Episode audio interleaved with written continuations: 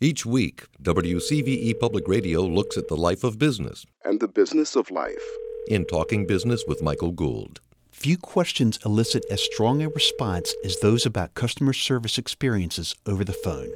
When you're on hold, you may hear, Your call is very important to us. but do they really mean it? especially on the telephone, it gets extremely um, difficult to get your point across or talk to a human being. Please stay on the line. Usually, you don't get someone to answer the phone live, Press 1. and then um, you have to go through a series of Press the one. numbers to get to where you need to be. Press And 1. again, since you my time, I feel is worth more than my money. Oh, my. You know, just going through that process of 10 minutes of just getting to where I need to be, it just doesn't seem fair. To press 1. it doesn't seem like they care about their customer. According to a British survey, the average adult spends over 900 hours of his life on hold.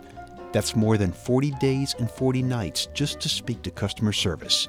And the average person is not too happy about that. Basically, they are taking your time without asking you if they can take your time, and um, that's really important to people, whether their time is being stolen from them or not.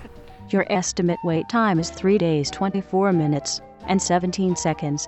We now have such low expectations about customer service calls, we're shocked if a customer service rep actually answers the phone. I had a phone call a while ago where I actually got a person right off the bat, and I was so surprised and I was so excited to talk to a human being. And um, the woman said, "Oh yeah, we get that a lot." Talking Business, I'm Michael Gold. Support for Talking Business comes in part from the members of WCVE E Public Radio and from Midas of Richmond, with six area locations.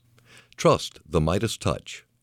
More information about Michael Gould and audio from previous episodes of Talking Business are available at talkingbiz.net.